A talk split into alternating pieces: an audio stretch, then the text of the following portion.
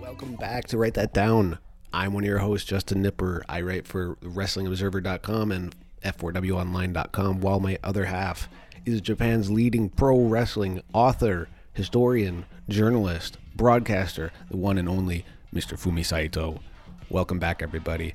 Thank you for all the nice words about our Inoki series, parts one and two. We've gotten probably more feedback than uh, any of our shows so far on these two, so I'm happy to hear that. I'm happy that we're really getting into the meat of Inoki's career. Today's part three. Today's our next installment, all right?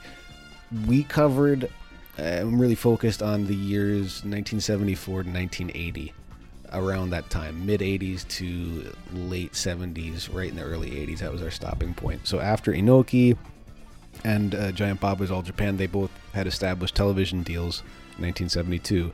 The rivalry between the two companies began heating up from here. So we talked about this hot time for pro wrestling in Japan during the mid 70s and the influence of television and print media like magazines, uh, newspapers, Tokyo Sports, and such. We talk about how not just uh, important it was during the time to wrestling, but just in society and how wrestling, pro wrestling, will forever be locked or linked to television in Japan because they sort of debuted at the same time.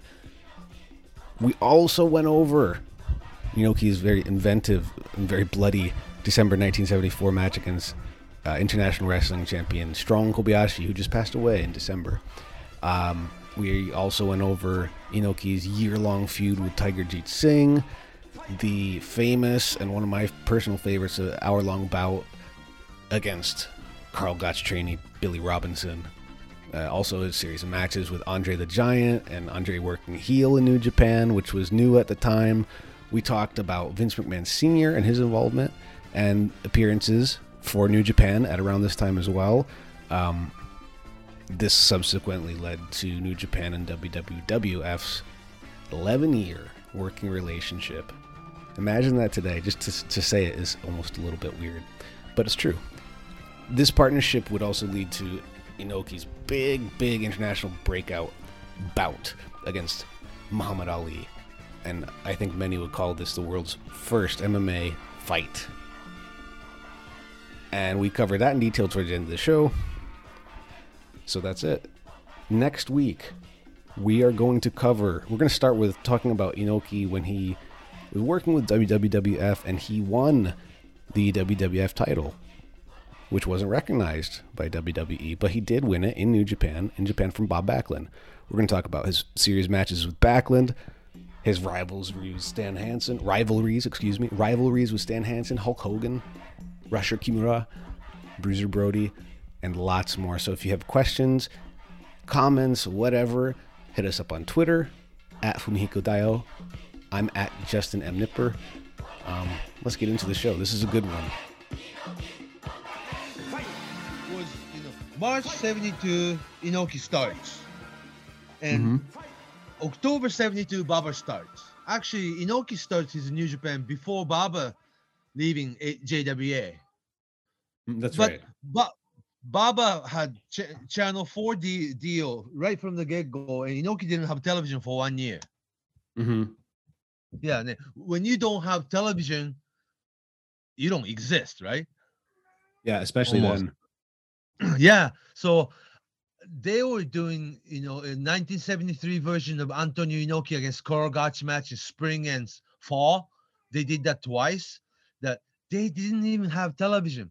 And channel 12 uh did the one special that just they they broadcasted second Carl Gotch match uh, like your boxing special you know what i'm saying? It wasn't even a regular television. It's like all of a sudden one night they broadcasted Inoki against you know Carl Gotch title match right out of blue, and uh, that was it. No, no regular television, but uh, it, it treated like your boxing you know world title match kind of thing, and and uh, so if you didn't watch it, you know, the entire year of 70, you know, two, Inoki didn't exist on TV. Therefore, people didn't know that the, I mean, casual people didn't even know that that New Japan even existed then. It's just that the JWTV was still on, and Inoki just disappeared, and you know, no, they did not announce why and or how.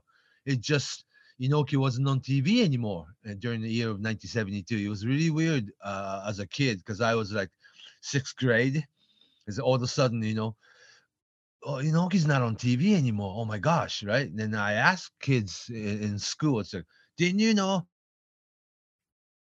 And the other kid, you know, told me, so didn't you know he was fired? Why? It's like kids know a little bit of little bit of little pieces, right? They either hear something or they mishear something. I remember, you know, being in school and you, Yeah. for, for my generation, it was always some variation of the Ultimate Warrior is dead story. Oh, okay. You know what I mean? Everyone's like, yeah, he's believe that? dead. Yeah, half the kids believed it, right? Yes, yes. Usually the non-wrestling fans believed it, Mm. but um, Okay. uh, because they didn't watch, it was pretty obvious it's the same guy the whole time. yeah, yeah. Um, Oh, it's somebody died and they switched it. What was inside the the the, the painting yeah, uh, underneath the paint, and it just the, the other guy took over or something. that's what they. uh Yeah, that's what the general rumor growing up. Everyone that was one of the urban legend, urban legend for uh, oh, pro like uh, wrestling. first first uh, uh, Ultimate Warrior is actually dead, and the, the, the Right. one you were watching is the second one. Oh, mhm, that's real good kid story. mhm. yeah, I'm surprised Yeah. the company didn't take advantage of it. But hey, but th- that's kind of how it was. You know, it was it was hard to get information on your favorite wrestlers if they weren't on TV. There wasn't an internet, so you had to, you really had to go seek it out, didn't you? Ah, yeah, and then some of these kids would read, you know, um, uh, well, those you know Tokyo Sports or Nikkan Sports, those newsstand tabloids, news, you know, news, you know, sports papers that comes out every afternoon, and you have to go to subway station or train station to pick it up. But that's aimed for adults, right? Mhm. But some kids get to read those. I never did, you know. so some of the kids knew better rumors than other kids. It's just so 70s, you know. But that's kind of the beginning of also that um, uh, news and print culture that's so deeply connected to wrestling in Japan. It's yeah, the right only real the info. though. Yeah, the info is mm-hmm. out unless it's on the TV show or at the show, it's in the press. You know. Yeah, because in, in 1960s, early 60s, Tokyo sports newspapers were created just to cover wrestling. Really. That was Rikidozan era. But 1963, you know, the Rikidozan, the king, uh, passed away untimely. And and but the wrestling went on.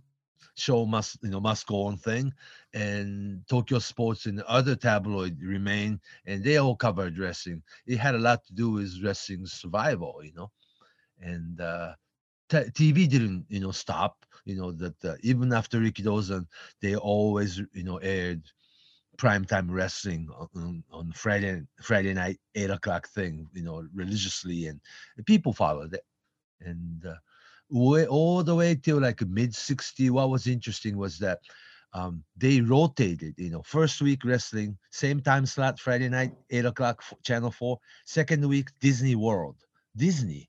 And third week, wrestling. And fourth week, Disney again. Isn't that interesting? I feel like uh, pro wrestling in Japan is so deeply connected to TV Media? media. Yeah. Oh, of course. Yeah. And it, it would be Eh, strange to pull wrestling off of television because it seems like wrestling has been on television for as long as television has been in Japan. Oh, that's it though. That's it though. Because Rikidozan made television famous, and television made Rikidozan famous. Mhm, mhm. Television made wrestling, pro wrestling famous, and pro wrestling wrestling made television popular. Mhm. because people are buying TV sets at your home so you can watch wrestling every week.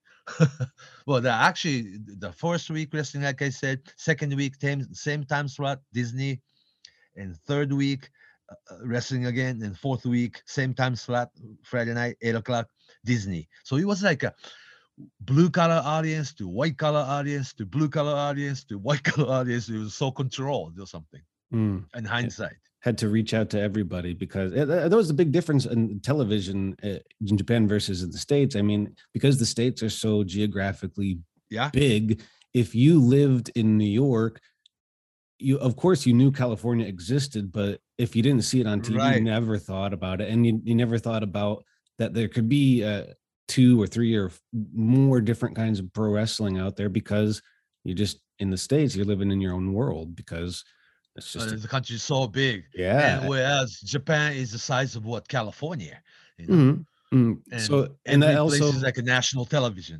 right yeah it, it completely changes the idea of like you know in japan it's it's a, a big enough country to where you can get a signal from the top of the island to the bottom where in the states it's just the signals run out and everybody had to, every town had their own you know local yeah, local television. station. Yeah, and then local radio stations and So, local yep. newspapers. Yeah it, it was the only way There, there you have 50 states, is like a 50 different countries. Then almost yeah almost, So- almost, right, right. so really So, but the, the, every single network station in the states, like a, you know, the CBS, ABC, and NBC. Now it's Fox too, but the every major station is out of New York. But the movies come from California, Hollywood. movies tv yeah Yeah, yeah. So West Coast and East Coast always like a big rival, I guess. i guess Culture, so yeah Pop pop culture too. pop But culture back for to sure. this, yeah. back to this wrestling thing that the year of 1973, Antonio Inoki and New Japan Pro Wrestling did not exist on TV. So that uh, 72, okay. Then the beginning of 73 Seiji Sakaguchi and his you know his guys like Kengo Kimura and Ozawa, you know Masashi Ozawa, later on he becomes Killer Khan, right? They joined New Japan, leaving JWA and New Japan roster got so you know a lot bigger, and TV Asahi switched affiliation from JWA to New Japan.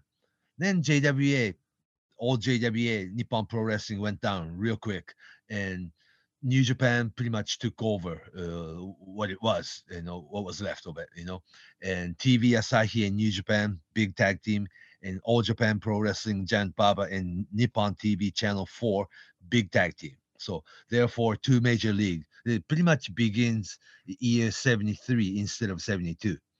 The company opened in 1972, but the, the, the real war didn't start until the following year. Does that make sense? That's right. Because I mean, Yeah. the TV really heated things up, didn't it? I mean, it was really.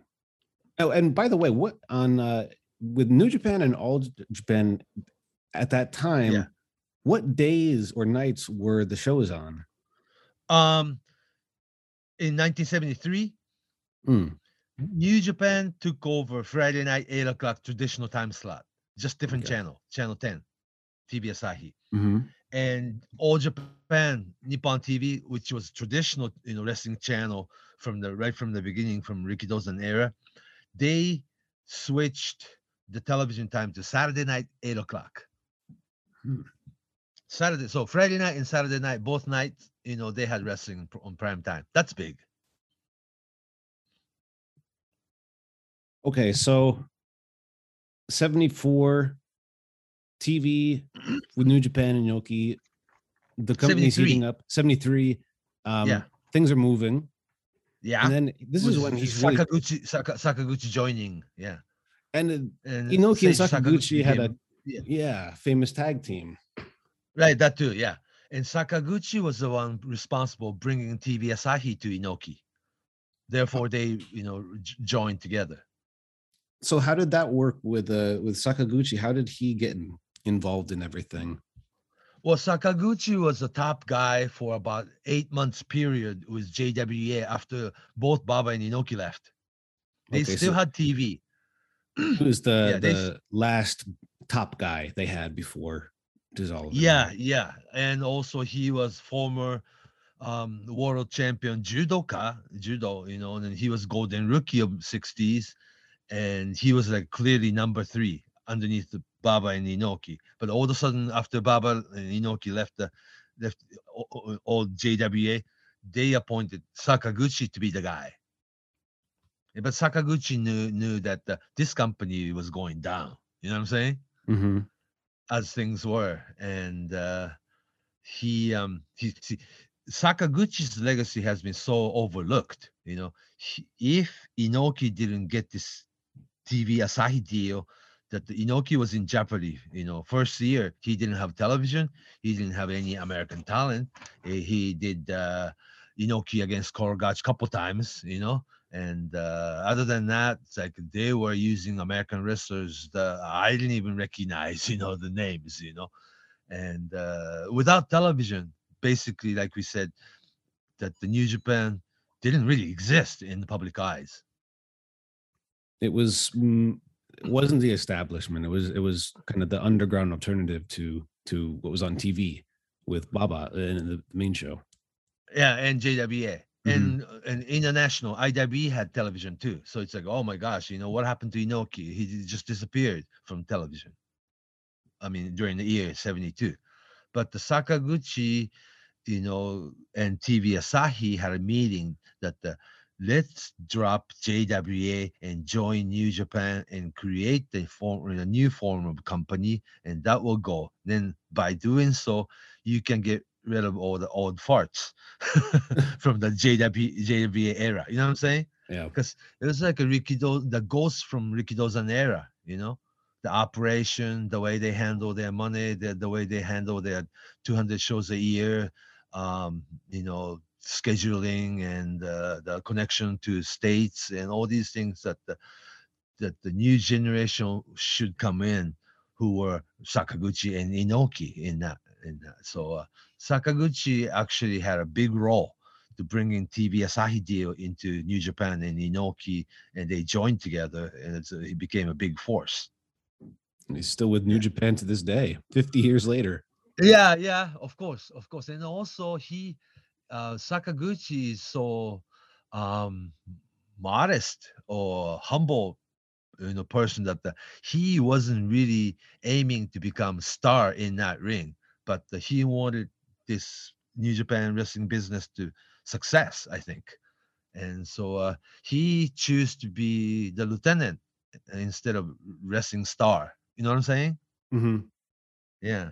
So his role has been really huge, although that the, his legacy has been so overlooked.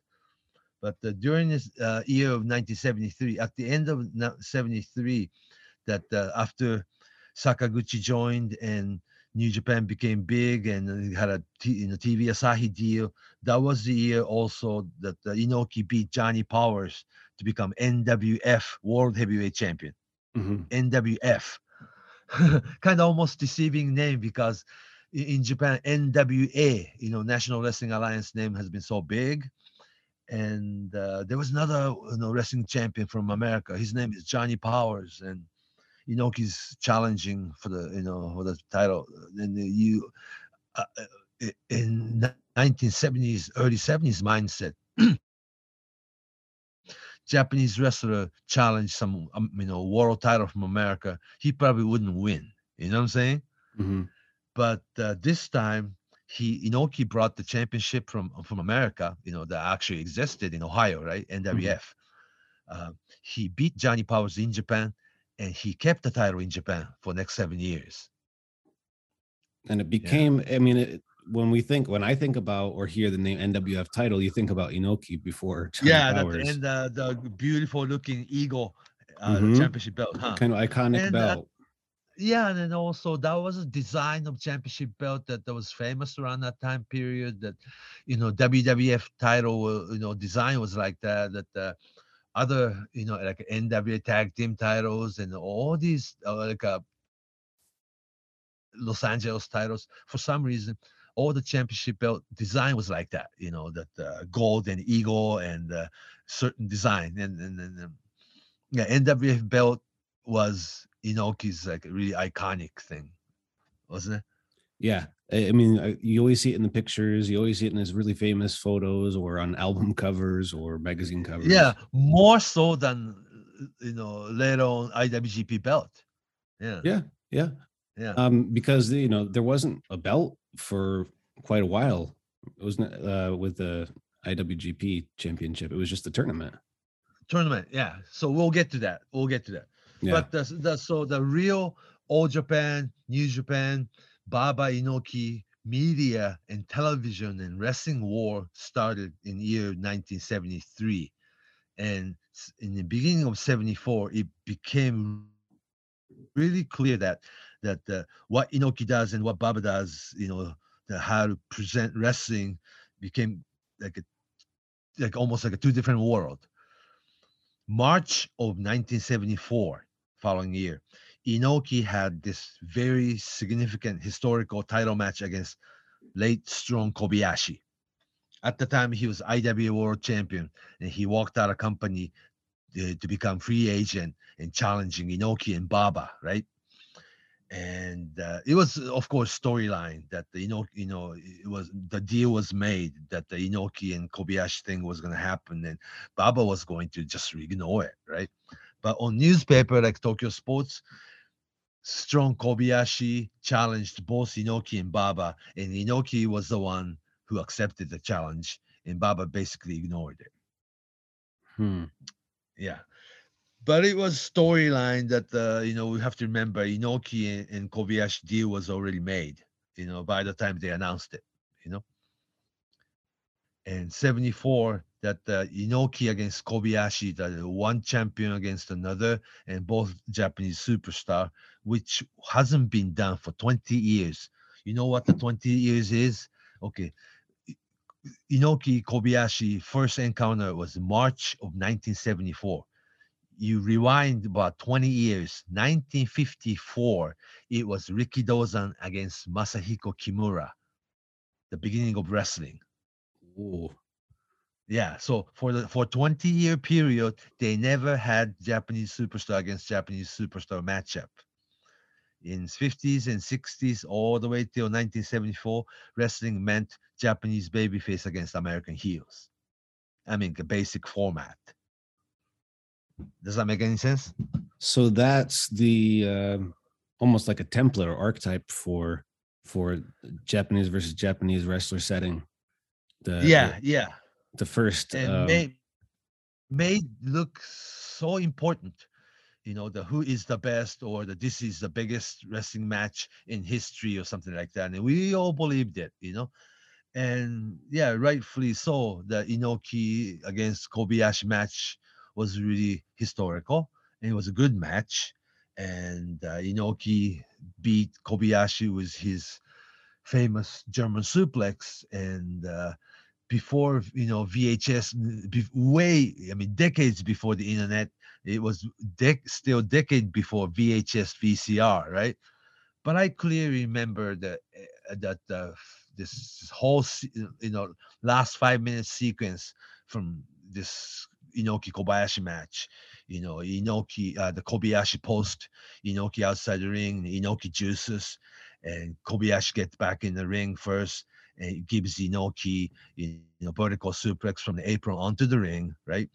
And then uh, Kobayashi gives uh, inverted, you know, backbreaker like your Jesse Ventura type backbreaker. And Inoki, you know, it's got, we thought Kobayashi was going to beat, but Inoki lands and give him reverse suplex. Then both guys gets up, you know, get up like really staggered. Then Inoki gives Kobayashi Lou Thesz's backdrop, you know, the, the belly to back suplex. Mhm. Boom. Almost over, right? And need one more thing. Inoki gives Kobayashi German suplex. Or sure thing, one, two, three. This way decades before you know VHS tape. Uh, still, I can clearly play the whole sequence in my head uh, to this day. it's crazy, like a uh, it's like a song or something. It's it's like a and it's funny Yeah, well, yeah, of course, I watched it over and over and over uh, for the past 20, 30 years. But uh, yeah, go ahead. Oh, I was just gonna say I thought it was interesting. Well, two things that are interesting. One, um, this was you know it was Inoki's big win, seventy four, but the way he won it was with uh, German suplex, which Yeah. is Carl Gotch's move. The guy who, Of course. of course, yeah, the guy he's who, like the only guy of- to god really wrestling. Yeah. And um, another uh, idea that I found kind of interesting, or you, once you're kind of studying it and paying attention, you notice that Inoki didn't really have just one signature move or one finisher. Uh, at the time, probably Octopus. Mhm, Yeah. But throughout his Yeah. career, he he finished a lot of matches with a lot of different things, a lot of different moves. Um, it is a lot like you're reinventing yourself, you know, sales thing that uh, see Inoki a- as he grew older and it's really hard on him because he has bad neck that he stopped using German suplex. And after you know, after Muhammad Ali thing, his kick became more famous. Therefore, he invented Rick, uh, Enzuigiri to be his finish, like Mhm. your like your uh, switching music. You know what I'm saying? Sure. Yeah. Kind of like, you know, Keiji Muto's Shining Wizard instead of Moonsault. See, Muto, everybody knows that he has such a bad knees, right? And he won't be using Moonsault every night, that uh, he needed to use leg sweep into figure four leg lock. Then he invented Shining Wizard as a finish. So, uh, as you grow older, uh, the, your career, you know, going to your senior, you know, period, that uh, you will change your finish. I think. You evolve with the time and with your body. Yeah, yeah. And as he grew older and older, Inoki started using sleeper hold for his finish too. hmm hmm Yeah, like e- kind of like easy, physically easy on you, huh? Yeah, but believable and Yeah, but he does it so well, like he means it. Well, he meant it, right? So uh yeah, the German suplex like uh, was like the sure thing finish when he was in 30 in his 30s. Nobody kicked out German suplex like they do now. When you see German suplex and bridges, one, two, three was a was a sure thing when I was kid. Very protected move. The backdrop too, which uh, again was that's associated with uh, Rikidozan and Lou Thesz. Luthes, yeah. Uh, Rikidozan and Lou Thesz, right, right. And also this strong Kobayashi, uh, Antonio Inoki single match was so important because they, you know, hyped it like uh, 20 years in making. Oh, well, they weren't there, but uh, you know, they were talking about Rikidozan against Kim, you know, Masahiko Kimura, the beginning of Japanese pro wrest history. So that all things, all the all the pieces of puzzle was important. All right, wow, first time in 20 years, Japanese champion against Japanese champion. Wow, this is so important, right? And uh, yeah, so that was like a very, very historical match. Uh, what Giant Baba did that year later on was that he won, he beat Jack Brisco in Japan to become very first Japanese wrestler to be become NWA World Champion. That's a big, That's- big, big deal. Yeah, so that's how Giant Baba's you know counter. It's different philosophy. Yeah. hmm Same year, you know, you know, he had a single match against Kintaro Oki, another uh, kind of forgotten, but uh, historically very important. That the Baba Inoki and Kintaro Oki were the original Three Musketeer in JWA. hmm But uh, at the time, you know, when JWP went down, Kintaro Oki, uh, real name Kim Il, he went back to South Korea and became Rikidozan of that country. He opened pro- professional wrestling business there. He has a, very interesting background or life story. Oh, Kintaro Oki himself? Mm, Yeah, mhm. yeah. Because when there was no diplomacy, he got on the boat and and came into Japan as a like a uh, illegal im- immigrant. And Rikidozan and and the politician saved him and uh, gave him visa to become wrestler. Very interesting.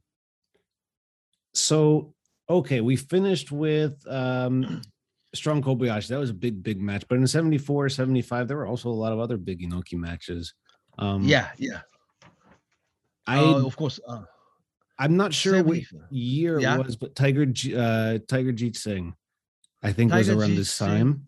Oh yeah, oh yeah. Became um you always needed your regular heel. Uh, in, in New Japan, Antonio Inoki against Tiger Jeet Singh all year long. almost that's how I remember, you know, almost all year long. Whereas Giant Baba had Abdullah the Butcher in his prime. Same method. Japanese babyface against big American badass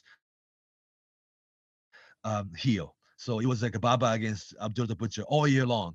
74, 75, yeah, 76, all the way to like another five, six years. Yeah, for that matter.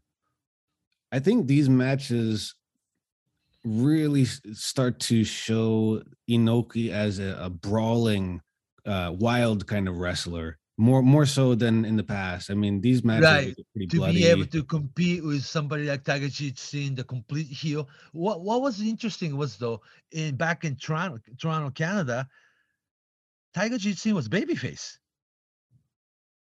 so he was the uh, kind of the, their their star, their star baby face, and he, like a lot When of other to yeah. wrestlers, would come to Japan and sort of switch their persona, switch their character. Yeah, but uh, Tiger Jeet did this extra carefully that he, you know, back in 70s, what the news travel so slow, right?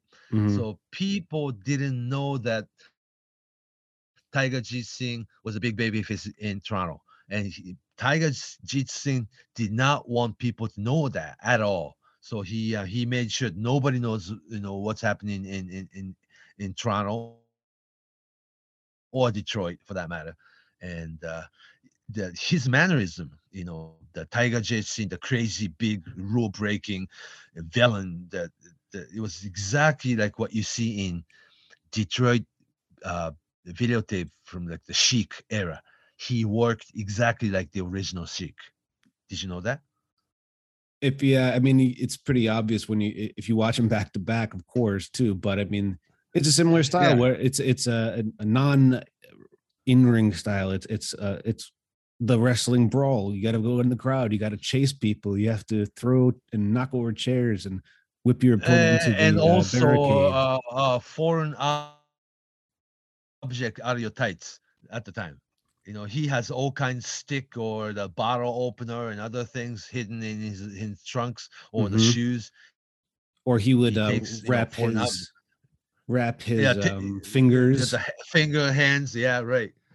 And back then, you know, juice, double juice kind of thing. I mean, big, you know, like a very almost primitive when you think about it now. But uh, at the time, blood meant heat, right? Sure, it was raw. Inoki, yeah, Inoki juice and Tiger juice juiced, a lot of times double juice. And Baba too, you know, the uh, Abdul the Butcher, every match, almost bloody, every match. then Baba juice himself too. And then sometimes double juice, all these things, you know, was on prime time television. you know, I guess that the TV like uh, standard criteria or the there was no such thing as rated R or PG or G. Television was television then. And when you think about it, in eight eight o'clock on Friday night and Saturday night, people are watching wrestling on television. You know, in your living room, maybe maybe even be having dinner or something, and you're watching something so bloody on television. Yeah. would would that you i- say that those are the sort of the seeds of deathmatch wrestling? Not just, I mean, it's all over the world. There's a lot I of other think examples. so because um, a little bit off the subject, but the Hmm. young young 16 year old 17 year old onita was sitting in the ringside being a ring boy That's right, in all Japan.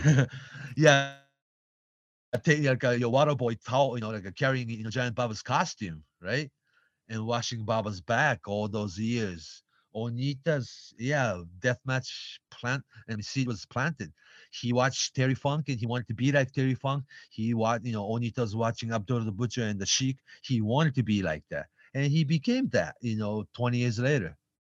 That's another story for another day but you know that's interesting right? That's a very interesting. So we'll we'll probably come back to it when we talk about Baba down the road because he was yeah uh, when you watch 70s videotapes what's so interesting you have to pay attention. Who's uh seconding these wrestlers outside the ring like you're you know like a track you know tracksuit top and bottom you know like ring boys. Young fujinami the young riki choshu the young you know yoshiaki fujiwara the, all those guys are in the ringside. Really? Yeah. And I recently watched second Inoki Strong Kobayashi match from December of 74.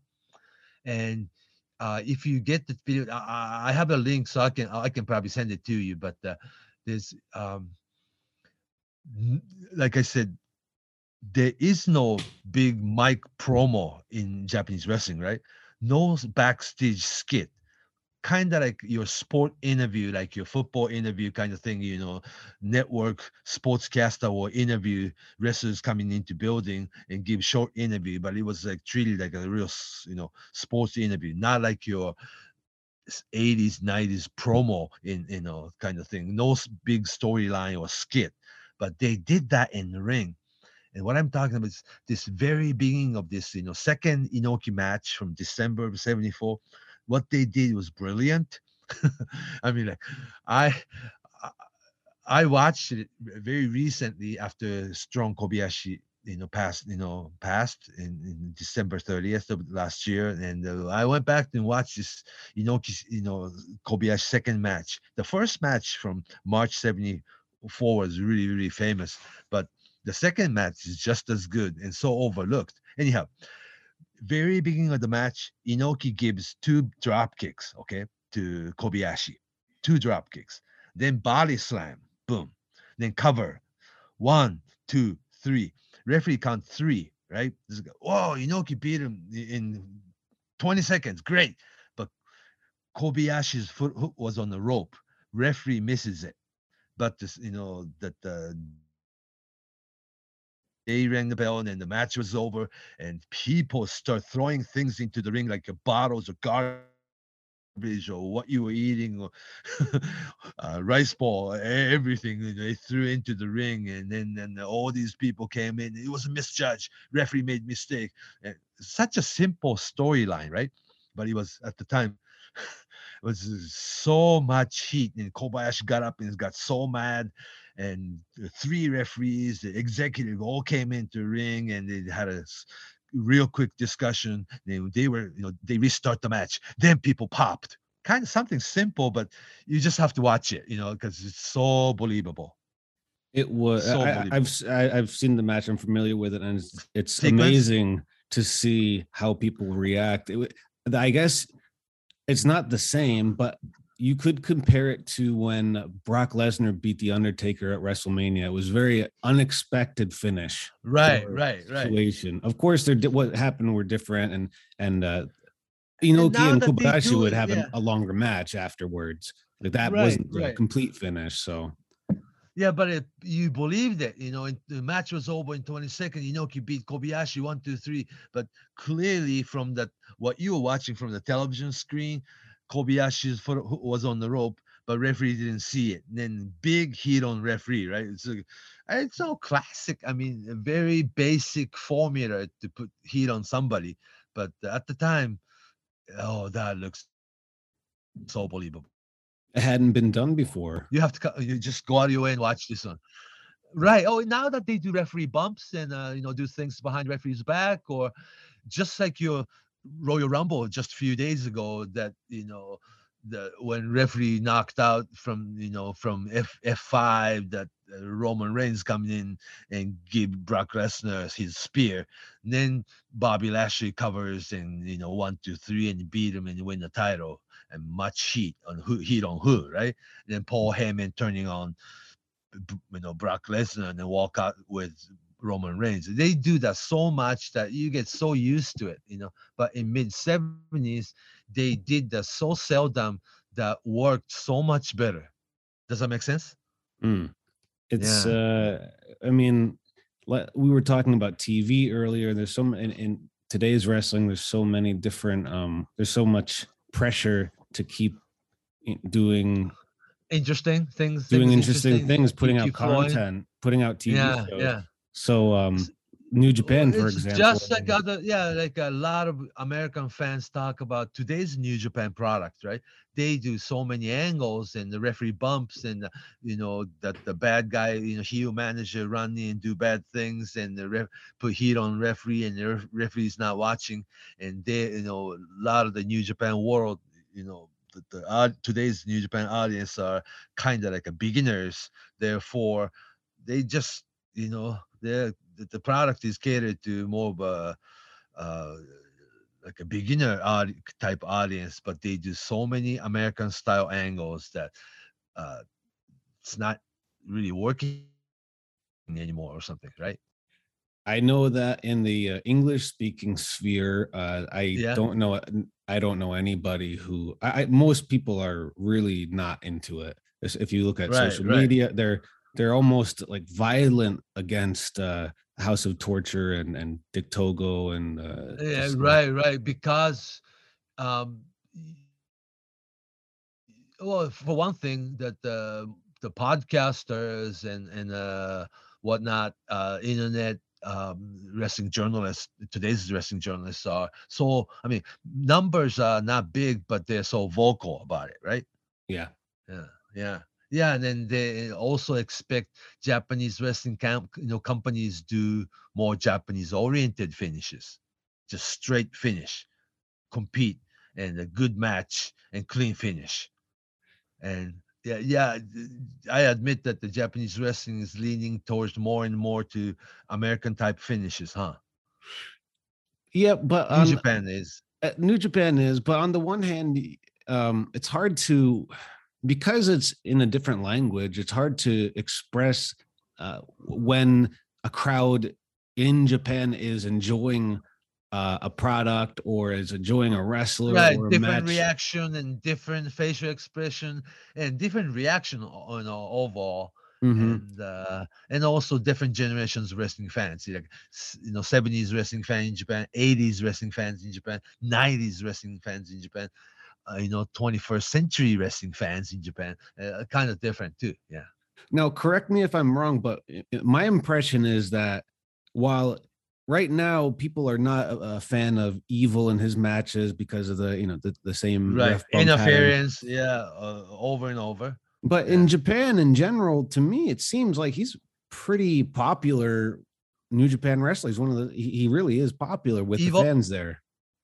Yeah, and also today's wrestling f- fan understand wrestling as it is. You know, that's how it is. Okay, okay. You know, that's you know, I think '90s wrestling fans and you know, two year 2000 wrestling fan, which is what already 20 years ago, that they went home and thought about it for a little longer. You know what I mean? hmm Why did they do what they did? Right? And this generation can watch again and go back to it again and again.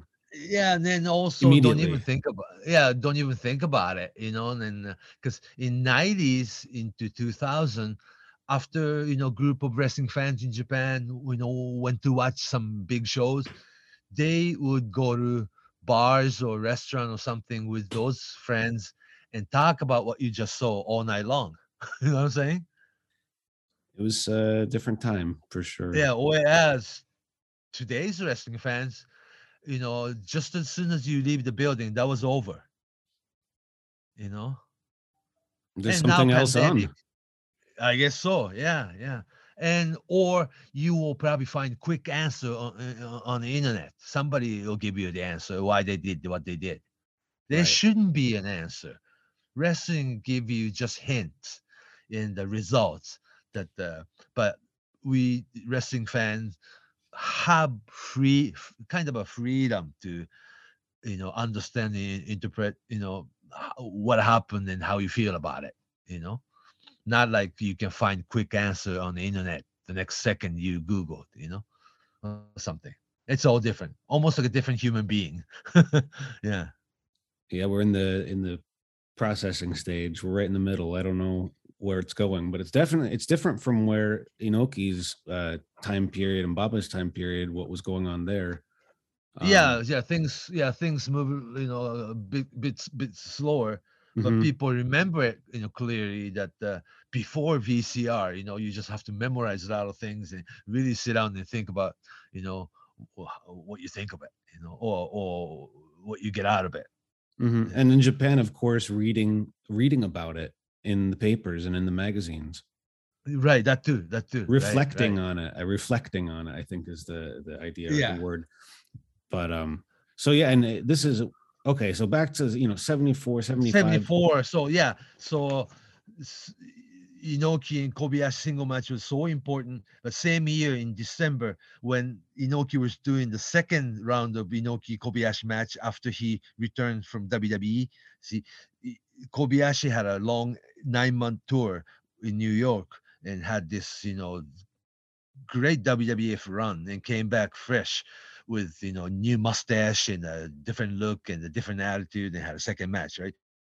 And he really Same month. had the the traditional American heel style down, especially when he had that match with Inoki. He's a And I- second and- time, yeah. I mean, yeah. He he was uh on the TV show kind of regularly. If you go, if anybody goes back and watches those what, Pennsylvania, Allentown, Pennsylvania Oh, uh, okay. TV okay. tapings, he was uh yeah, he was on the show. I remember. Yeah, there- he you can go back and watch stuff. He was uh, tights too, you know, like traditional Yeah. Japanese tights with Yeah, barefoot, that's right. barefooted. Yeah, yeah. So like he Mr. Fuji. This, yeah, right. Exact same costume. So, well, well, Vince McMahon Senior, you know, wanted that kind of look. Hmm But in, Oh. back in 1970, he had a long AWA run too. Was uh you know speaking of McMahon, was Vince McMahon Senior at that Inoki and the Kobayashi match? Not that match, but he came in month later. It was uh, uh May May of 1974. All of a sudden, Vince McMahon Sr., Vincent James McMahon, the senior, came to New Japan and congratulated Inoki for winning World League Mm. and announced that the partnership, New Japan Pro Wrestling and WWWF at the time. Yeah. It Was So that- interesting to us because Inoki finally signed the deal partnership with American Establishment. If Baba goes with NWA and AWA, that Inoki had you know signed the deal with WWF. That was a big move. Yes, right. That was the same year, 74. And uh, Ja- uh, that the New Japan and New York uh, WWF partnership would last all the way till like 1985. So That's 11 right. year partnership. Yeah. It's um pretty amazing to think about it. The the fact that both companies are still active and and that they actually had a history, 10 year, oh, pl- 10 plus year history. Par- yeah, yeah, partnership. Yeah, today's New Japan isn't Inoki's New Japan, and today's WWE isn't uh, Vin- Vince McMahon Senior's WWE. You know, it's, it's different generation, but it's same company. That's amazing. Yeah, Same bloodline, so to speak. yeah, yeah. Well, All Japan today's All Japan Pro Wrestling isn't exactly Giant Baba's All Japan Pro Wrestling, but it's the same bloodline, and they they still use exact same logo and has triple crown. So that's, That's very right. interesting. Yeah, Yeah, it's kind of like Stardom and uh and uh All Japan All Women? Japan Women, yeah. Yeah, Like, not too. exactly, but the same idea. Yeah, that the same heritage kind of thing. Mhm. But it's uh, uh, and also we have to point out that uh, All Japan st- today's All Japan still have spring traditional tournament champion carnival. Remember? Mhm. Like their G1. And also, yeah, and and in December they have real world tag team tournament every year. I mean, like a forty plus year history. The reason in 1974 Inoki started revival of World League. The World League was actually Rikidozan's famous tournament during, uh, uh, you know, late 50s into early 60s. That every spring you bring in like 10 American superstar champions to d- do this spring traditional tournament thing. It was called World League Championship Tournament, and Inoki revived that uh, World League tournament in '74, and he invited Vince, Vince McMahon Sr. And on, on final, Inoki beat Karl Karl Krupp, the Nazi character. okay, Mhm. Killer Karl Krupp to be the first winner of this revival.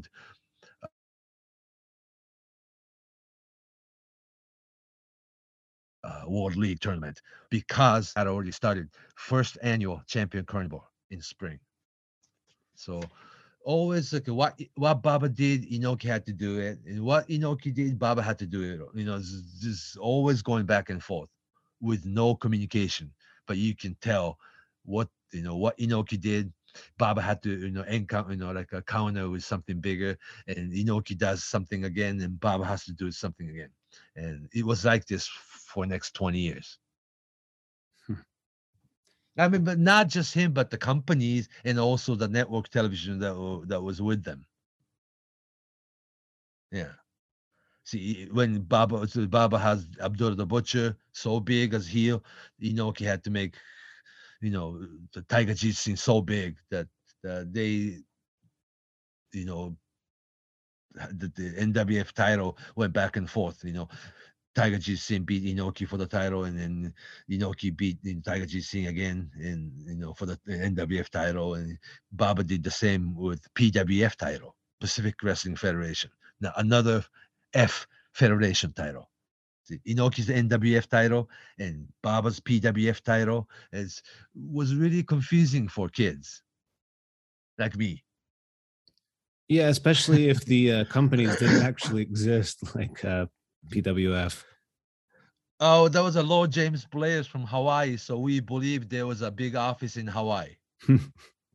Because he always came in from Hawaii and read the commissioners, you know, like title match statement. Recognize this match as uh, official Pacific Wrestling Federation title match uh, uh, that uh, recognized by Pacific Wrestling Federation and sanctioned by NWA National Wrestling Alliance. We all believed it. Yeah. Yeah. It was a nice sophisticated touch. Even you know what, uh, Dory Funk Jr. still uh, still He does- that to, to this date. Yeah, he did it, the last year? of PWF. Yeah. Yeah, Or if it wasn't pandemic, yes, Dory Funk, Mr. Dory Funk would still be here and reading that statement. and uh, speaking some Japanese. Oh, he does. Yes. Yeah. Yeah. Yeah. Very interesting. Uh, And, he- also, he's Hmm. uh, Dory Funk is uh, such a big name that uh, after he dropped NWA World Heavyweight title to Harley Race for the for the final time, that's when Dory Funk started coming to Japan like every month. Yeah.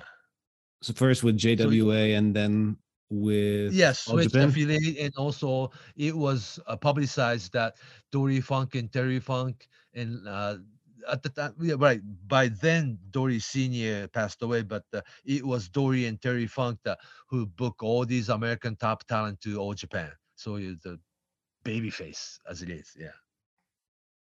we should yeah. also whereas yeah, whereas Inoki didn't have really you know American partners or didn't publicize it, you know.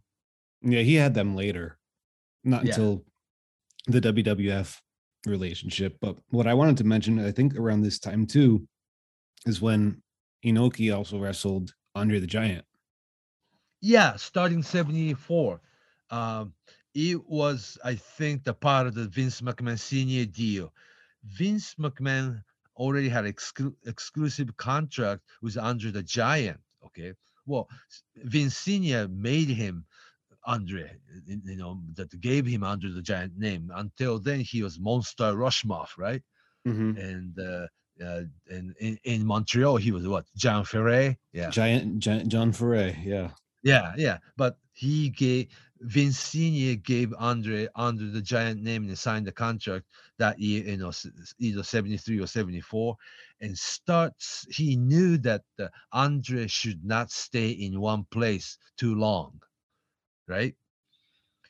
He you know, he's under uh, Vince Senior's contract, but Vince Senior choose to send Andre to all over the territories you know, who appear in Dallas, appear in Florida. He would wrestle in Tennessee, you know, maybe not Tennessee, but he would wrestle in Hawaii. He would wrestle in, in California. He would come into all these different territory all through the year. And every time Andre make a appearance, that would become their extravaganza supercard in where you live. And usually super heavyweight uh, battle royal. And Andre wins and leaves. And in the meantime, Andre will be touring with New Japan maybe four, five, six times a year. That's where he kept him, you know, basically. And Inoki was the only and the first, I think, promoter to use Andre as a heel. And I know, can you imagine Andre the Giant in his prime working heel, walking into Japanese audience crowd like a big monster? we had to run for life. he was He was a giant. He was bigger than Baba. He was huge. He was yeah, huge and guy. heavier than Baba, and didn't have bad knees yet, and didn't have bad back yet. And he really worked. Like he had this, you know, big splash, big, you know, like a frog splash off second rope. Andre doing it, and Inoki, uh, Andre both in his prime, you know, throwing that the suplex each other, and uh, Inoki doing the short arm scissors like a you know key lock.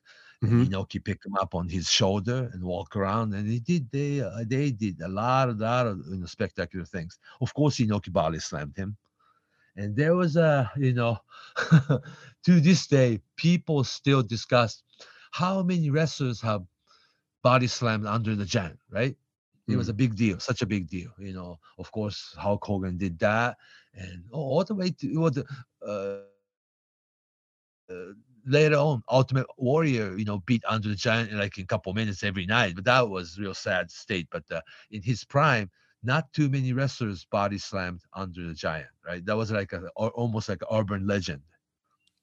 Right. It was the basis when- of uh, a lot the early WrestleManias. It was the big storyline. Oh yeah, well, the, the WrestleMania three finally, yeah, when he turned heel on Hulk Hogan, but his more, you know, curly afro-like hair, you know, big Andre going to different places. Go, went to Mexico and Canek body slammed him. Uh, went to um, Australia, somebody body slammed him. Went, you know, Andre went to Germany and guy Roland Bock body slammed him, or, or all the way to maybe somebody like uh, Giant Kamala you know, uh, when I spoke his mass superstar Bill Eadie, he said he body slammed him in in North Carolina too. And Harley Race, of course, but only about seven, eight wrestlers who body slammed Andre the Giant. Young, strong Kobayashi body slammed uh, on, uh, Monster Roussimoff in, like in, in early, early 70s. But body slamming Andre the Giant was such a big deal, right? Hmm. Ricky Choshu too. Oh, in 90s, yes. Um, Oh, like oh, in 80s, yes, yes. And uh, the Strong Kobayashi and, and Giant Roussimoff, that was in IWE, right? That was with the international that's the wrestling. yeah, tournament final. Monster Roussimoff against Strong Kobayashi was a tournament final before uh before Kobayashi he walked out of the company and joined Inoki. But uh, that was the same year. And Andre the giant uh, uh, of his first New Japan tour, he made comment that the, uh, Kobayashi and I had a match. Kobayashi was very strong. He will Inoki. So it's like, whoa, as a kid, you believed it, right? Some people think Kobayashi is going to beat Inoki there. Oh, wow, right? Storyline so simple sometimes, you know, then, you know. Simple times. Yeah, but uh, it it made a lot, lot more sense, it seems. Yeah. But uh, those were the 74, 75. It was a very interesting year, you know. Oh, And 75, yeah. 75 was Okay. also the uh, Bill Robinson match. Right. Billy Robinson against Antonio Inoki, who is the best in the world type match. Mhm. Yeah. 60 minute. Uh, I can, yeah, I, I, I watched the, the you know, videotape over and over. And so it's like, I forgot how I felt first, but it was 60 minute, two out of three fall match. And the first fall didn't come in until like a 44 minute mark. you know? It was a, I guess you could call it a really high level, high technique type of match for the time. Oh, the catchers catch can and they Mhm. have the somebody in common that the young 14 year old billy robinson trained with carl gotch in wigan england uh, that the snake pit gym uh, when he was 14 15 and also inoki of course famous carl gotch pupil right so there were there was this there were this strong catches catch can lancashire wrestling I mean, no nonsense, the real pro wrestling image to it, you know, because those were the time Inoki was using this, you know, um, idea that Inoki's wrestling in New Japan Pro Wrestling, Pro Wrestling is real, real. And what you see on Baba's television, ah, you don't know. It's like, you know what I'm saying? Giving strong hint. Baba's wrestling is phony and and Inoki's wrestling is real deal. And a lot of people believed it though then. because Yeah. Baba's style was more associated with international style, the American style, which always Yeah, had the moves slower. bouncing off the ropes. Uh, yeah. Big boot. hmm Some comedy, you know, it, a little bit more of a show. But Baba was the one who was having important single match with important American superstars all along. See, J- all JWA didn't give give Inoki chance to, you know, have single match against people like Bruno Sammartino, the Gene Kiniski, the, you, you know, whatnot. I mean, who, who was world champion at the time? It was always Baba who had the position or who hosted uh, those existing world champion from America and have important title match at the baseball stadium type setup. Yeah. So there's clearly difference, you know, that Inoki being underdog, you know, that the, oh, this is Inoki episode number three, so we should talk more about Inoki. But uh, we gotta talk about see uh, Giant Baba in in Ba- Baba episode because uh, you and I talked about that before. It's, seems like that uh, for American fans or today's wrestling historian, Inoki is a lot more popular than Giant Baba, right? But in Japan, those two superstars were al- has always been equal, equally popular. See, there's Inoki fans, but there's strong Baba fan and All Japan fans. Seriously, It's like These two different are- philosophies. like two different leagues, two different wrestling, and I was kid wrestling fan, like reading wrestling magazine, you know, every page back to back, number of times because there aren't too many of them that you have to reread again and read everything and watch everything and want to know everything about it. But I always wished that Baba's American talent, you know, who, who are all coming to All Japan, they would come to New Japan and have match against Inoki. That didn't really happen. See, you see how you have the Funks, the Harley Race, the uh, Mil Mascaras, or whomever was uh, you the American superstars you read on magazine. They all come to All Japan. You know, whereas Inoki had you know bloody match against Tiger Jeet Singh all year long. you know. Then Inoki against Japanese superstar like Kintaro Oki or World during the World League tournament in New, you know, spring tournament in New Japan, you have Inoki against Kobe, uh, Inoki against Sakaguchi, Inoki against Kobayashi again, Inoki against Kintaro Oki, Inoki against all these Japanese roster. So it was more of like a right who, who's better and I mean a better man win kind of you know situation. Whereas 1975, December of 1975, Baba had a uh, that this uh, one-time tournament called Open Championship Tournament. He brought in, you know, Dory Funk, Harley Race, of course, Abdullah the Butcher, but you had the Dick Murdoch, uh, Dusty Rhodes as Texas Outlaws, the younger version of Dusty Rhodes and Dick Murdoch, Ken Mantell, uh, NWA Junior Heavyweight World Champion at the time, Hiro Matsuda, the the former world champion Pat O'Connor, the Mr. Wrestling Tim Woods, the Don Leo Jonathan, the, all those big, huge names came in all together and had the mini tournament in December, while Inoki was having one man single match Inoki against Billy Robinson the same month. That was very interesting. In fact, it was the same night. One building, Sumo Palace, had Inoki against you know Billy Robinson, and drive about five miles at the Nippon Budokan. Baba had that you know Rikidozan Memorial Open Tournament, you know, big huge match, same night, about five miles apart. So what were the crowds like? Would the crowd were the crowds Oh, split both drew. or Ten thousand, yeah, both drew ten thousand people. would you Yeah. say the makeup of the crowd would be uh, just general pro wrestling fans, or were there people that were, um, you know, pure New Japan fans or loyal All Japan fans only? Oh, it's really hard to say. Yeah, it's really hard to say. It was always like T- TV Asahi, you know, show against Nippon TV show almost. Mhm. Baba had more um establishment feeling because Rikidozan's you know family, you know, attended the Budokan shows. IWE sent their wrestlers like Rusher Kimura, Mighty Inoue, the great Kusatsu. They participated in an open tournament and international feeding. Yeah, Dick Beyer, the destroyer, was in Japanese side, and they used the traditional uh, Rikidozan trophy. They brought in the you know like antique trophy to the building, and uh, yeah, Inoki Billy Robinson was like a one match show, but same night though. Yeah, so uh, that was very interesting. Yeah, December of 1975. Yeah. And from there, I think I I think it was around this time too. Uh, it was Inoki's first match with uh, Ruska, the judoka from Europe. Uh, February of 1976. Yeah, also William not, not soon, pretty soon after. Uh, the yeah February of 1976 and June of 1976 historical Inoki against Muhammad Ali happened.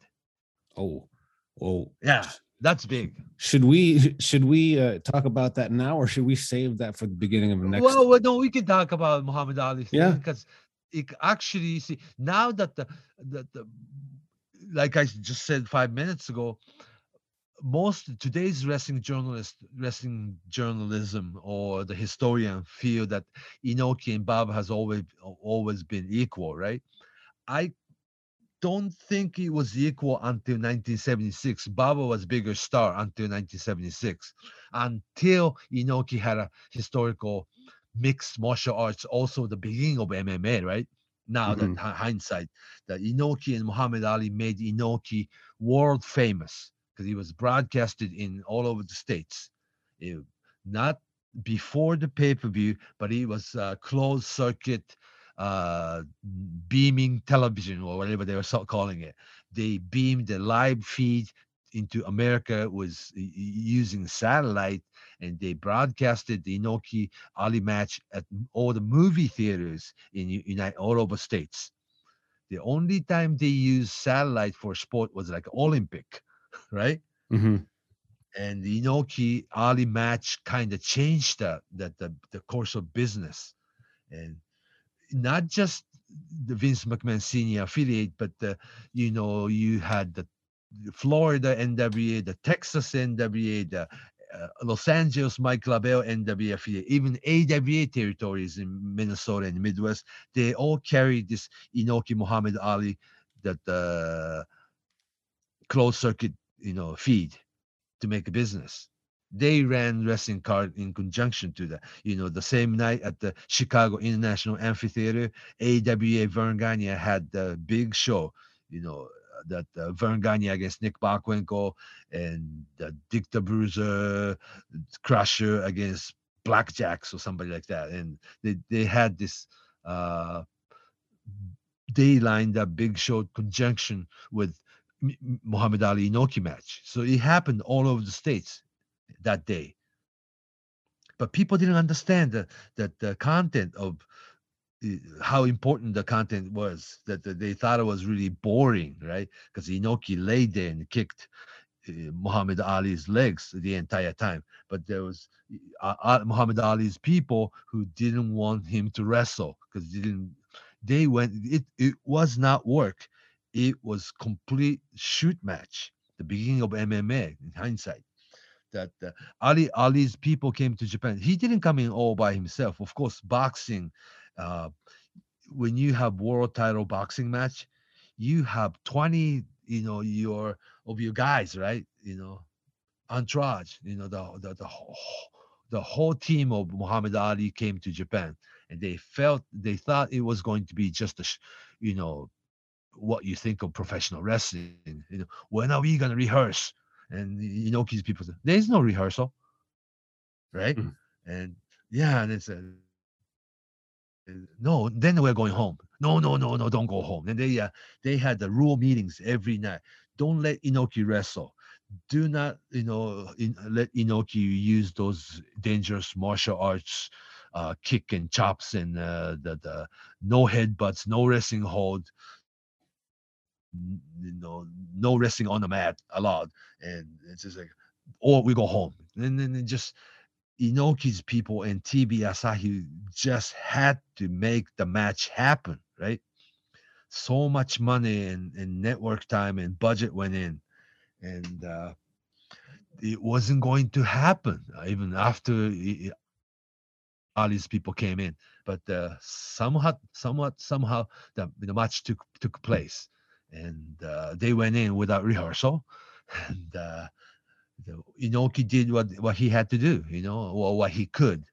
That he couldn't wrestle, he couldn't grapple, and uh, what can you do, you know? And uh, he he looked at the rules that uh, okay, he could lay there and actually kick Ali's legs the entire time, and that's far enough that he's not gonna you know hit you.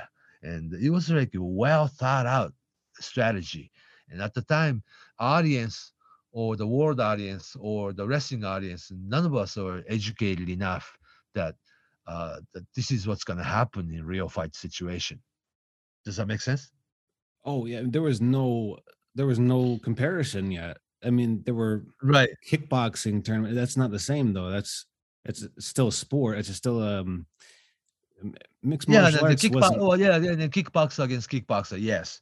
But uh, professional yeah, boxer like same. Ali against professional wrestler, Inoki wasn't about to box, and Ali wasn't going to wrestle or let him let Inoki grapple, and wasn't going to let him use elbows or and not even gonna let Inoki hold you anywhere in your body. What can you do? You know, and then they- were all, you know, you know, the Ali's people all ready to pack up and leave, you know, and uh, yeah, the match had to had to take place, and also it's almost a urban legend, but uh, uh, Ali's asking price was like uh, anything even the one dollar above six million dollar, six million dollar at the time, 1976, six million dollar. That's a lot of money, right? It's a lot of money. A lot of In money was 1976. Yeah. and also it became you know from his you know ali's joke do you if you remember uh the real famous television show that was really popular at the time six six million dollar man Yeah. Steve Austin, right right right steve austin was the main character's name not. Stone Cold. no no but the yeah who, who whatever majors yeah that Yeah, Lee uh, Majors. Right. Six million dollar man was a big television show, and the six million dollar meant it was like a astronomical figure, right? At the Mm. time. So Ali said, All right, any even one dollar, uh, that uh, anything above six million dollar, I'll take the fight. Then Japanese uh, television and Inoki's sponsors and New Japan Pro Wrestling took it seriously and gathered up uh, six million dollar and another hundred thousand on it, and uh, I guess Ali's people had to take the fight. The, it all started in one conversation uh, Muhammad Ali had with um, wrestling uh, Olympic wrestling chairman uh, Mr. Hatta, uh, Hachiro Hatta. Uh, is there any Japanese challenger? Oh, I don't think so. Kind of thing. There was a the, there was a conversation. There was no heavyweight Japanese boxer at the time. You know, when you think about you know professional boxing, Japanese boxer with the bantamweight or you know super welter at tops. You know, not even the middleweight, and let alone you know heavyweight boxer that never existed. You know, at the time. Anyhow, that uh, so Muhammad Ali spoke with you know Hach, you know Hachiro Hatta, that the chairman of Japanese Olympic Wrestling. So we never have Japanese challengers. Ha ha ha, right? And that became the print. You know, one of the newspaper that uh, reported that uh, Muhammad Ali is seeking out Japanese challenger heavyweight. Then Inoki took it. Hey, this is money.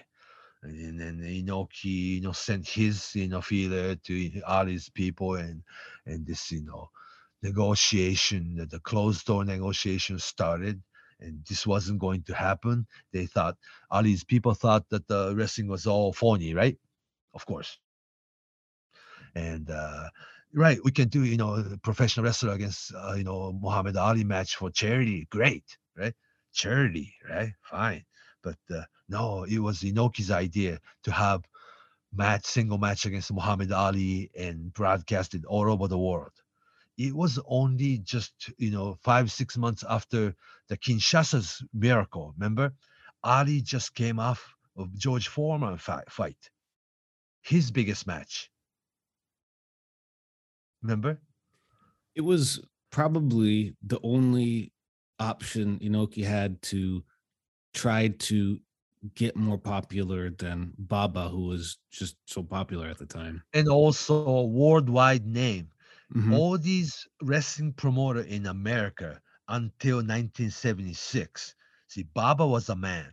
You know, when you I'm talking about, you know, NWA chairman Sam Muchnick, AWA Verne Gagne, that the NWA Florida, the Eddie Graham, that the Dallas, Texas, Fritz Von Erich, the you know, all these uh, the Sheik, the original Sheik, the Ed Farhat from Detroit, uh, Toronto, that the Tunney family, that the, all these huge NWA promoter all over America and Canada. When you talk, you know, w- when they thought about Japanese wrestling, Giant Baba was the only promoter. And Inoki who, right? Antonio who, right? At the time, really, that was Baba was the only establishment among this wrestling community in in America when you think about Japanese wrestling, Baba was the only promoter worth talking about. Doing the mentality was Baba equals Japan. Japanese, yeah, Japan. Of Japan. Right, right. Yeah, I think so. I think so. And it was as if it was believed that uh, JWA went down and Baba took over. It, it wasn't like that though. Baba walked out and created his, he started his All Japan Pro Wrestling, but the, all those details were forgotten. And American promoters believed that the JWA went down and Baba took over. Well, it looks like it though, and now it, it does look like it. yeah. Yeah, I, we're gonna touch on all of that when we we hit on the Baba. We're The Baba gonna- Baba Legacy, yeah. But yeah, tonight- cr- yeah. cross paths a lot, but um, that's right. but the Muhammad Ali fight was very important, and it became even more important 40 years later when you look back and watch 40 year old Inoki Ali match in, in its entirety. This is what would happen, and when you don't have MMA rules to do MMA match, and what they did was so brilliant. Yeah, It was at the time it's like a, such a boring thing, you know. Yeah. but it was thinking like a if you were a pro wrestler in this situation, what would a pro wrestler do? Inoki seemed to be that persona 24 hours a day, seven days a week. and also uh, crazy enough to go in the ring with somebody like Muhammad Ali Hmm, fearless. in his prime. Mhm. you know, you'll probably get killed, huh? It was Yeah. uh I think that was part of the appeal too, is that no one knew what was going to happen. No one knew because there wa- there was no MMA. There were what what could we compare it to? Right, right. That Inoki proved himself six months, you know, four months earlier against, you know, Olympic judo gold medal William Ruska, and he beat him, right? Of Mhm. course, it was work, um, I'm sure. But uh, Inoki can handle gold medal judoka uh, from Munich Olympic. That Inoki might be able to handle Muhammad Ali too. He's gonna grab him and give him German suplex or something. Oh my God, right? I got excited, and it was actually for the states as a big market. You know why? Yeah, I didn't understand at the time. This Muhammad Ali Inoki match happened Saturday morning at noon. Uh, no, actually, Saturday morning, 11 o'clock on Saturday in Japan. Mhm. You know what that was? It's a nine o'clock prime time Friday night in New York. Mhm. Yeah. And live feed, satellite feed into America. But the actual match took place in Nippon Budokan Saturday morning, 11 o'clock a.m. I didn't understand that. And at the time, though, when I was, it was, I was ninth grade. Match is happening noon on television live, right?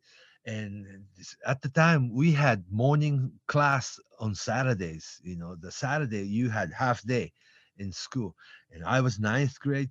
Just as soon as the you know morning class was over, we all ran to home. You know, we ran all the way home to watch Inoki Ali. that was like we every kid my age, of course, every kid remembers that day. That was Saturday morning. We still had school, just morning. But just as soon as this morning class was over, we all ran to somebody's house or somebody's parents' house and to sit and watch Inoki against Muhammad Ali live. That was such a big deal. So at the time, what Yeah. was the general reaction to the match? What, what were people? What was? Were they bored? Were fans into it? Oh, uh, un- until actual match, it was a big, huge deal. But like I said, nobody knew how to watch M- MMA fight or the, uh, knew the concept of MMA at the time, or simply boxer against wrestler type match. What can be or what could you know what can happen, and it was huge deal. And what they did was what they did, and uh, every single regular newspaper like Yomiuri, Asahi, Mainichi newspaper, every single you know network actual news carried it and bashed it like such a hype, no match. I mean, like a like a they really they they just They bashed it. took- oh, pretty much so big business, no match. It's a boring match or the fake, or I mean, they really use that word too. You know, what's gonna happen? It was no show. I mean, like, I mean, it's like a big, big hype, nothing happened thing, and took them decades to understand, you know, understand what really was really. But the most people, you know, newspaper or the boxing critic or TV critics or sport critic, they all bashed it. Like so much hype, nothing happened. Kind of like that. They didn't have the eyes to witness, you know, MMA. wasn't educated. It just 30 years too soon. I'm hindsight, right? It was one of the first big experiments and what led to Yeah, yeah. you know But uh, after that, then slowly but surely, but we uh, saw the evidence that Inoki became big, huge name all over the world.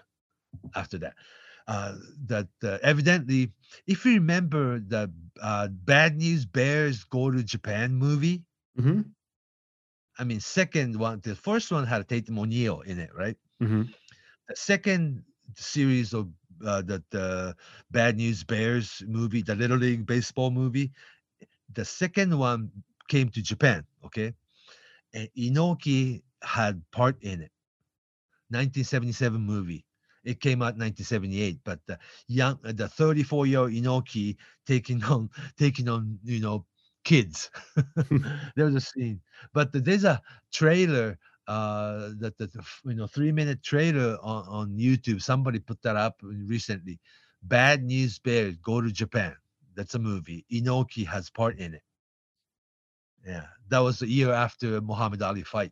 Yeah was interesting and he start making you know more frequent trip to madison square gardens on you know that point on mm-hmm. He would be in uh, some of the upper card matches in Madison Square Garden, uh, Iron Sheik. Um, yeah the first one was a frank monty or something like that mhm. and yeah inoki against Buddy, so and so um, uh, Buddy Rose, Uh, I was, I think it was a Larry Sharpe.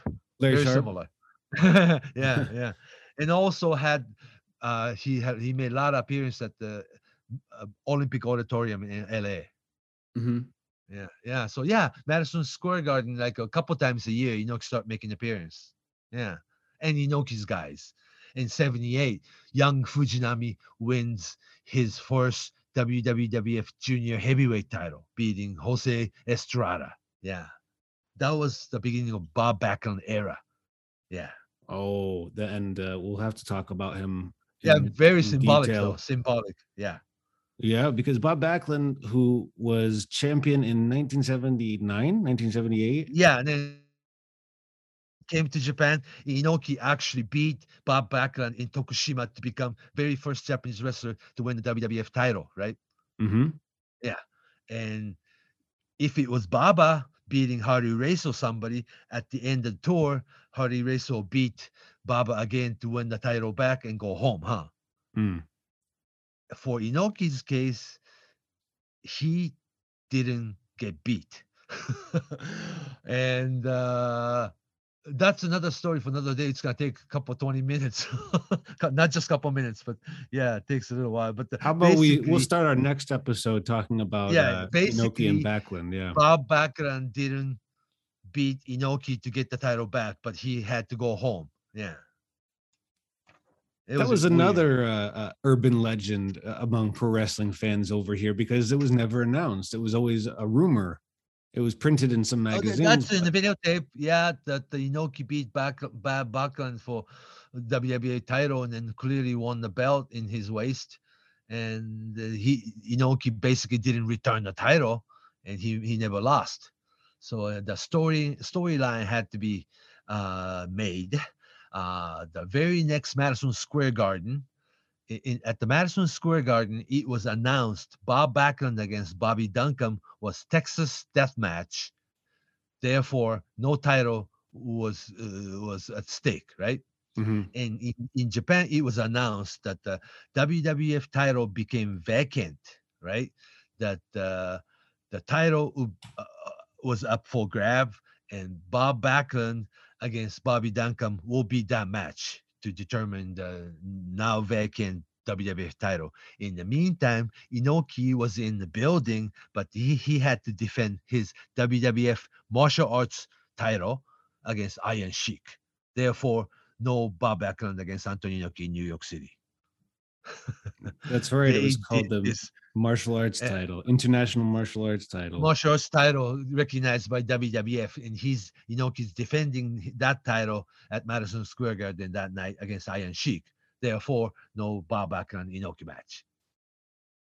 Hmm. that was like a very, very like a tight, real tight storyline. Hmm. Yeah, and they made sure that the, they had the video footage that the Bob Bob Backlund going into the ring without the belt of course, it was Texas death, you know, Texas death match, so he wouldn't be wearing a heavyweight title.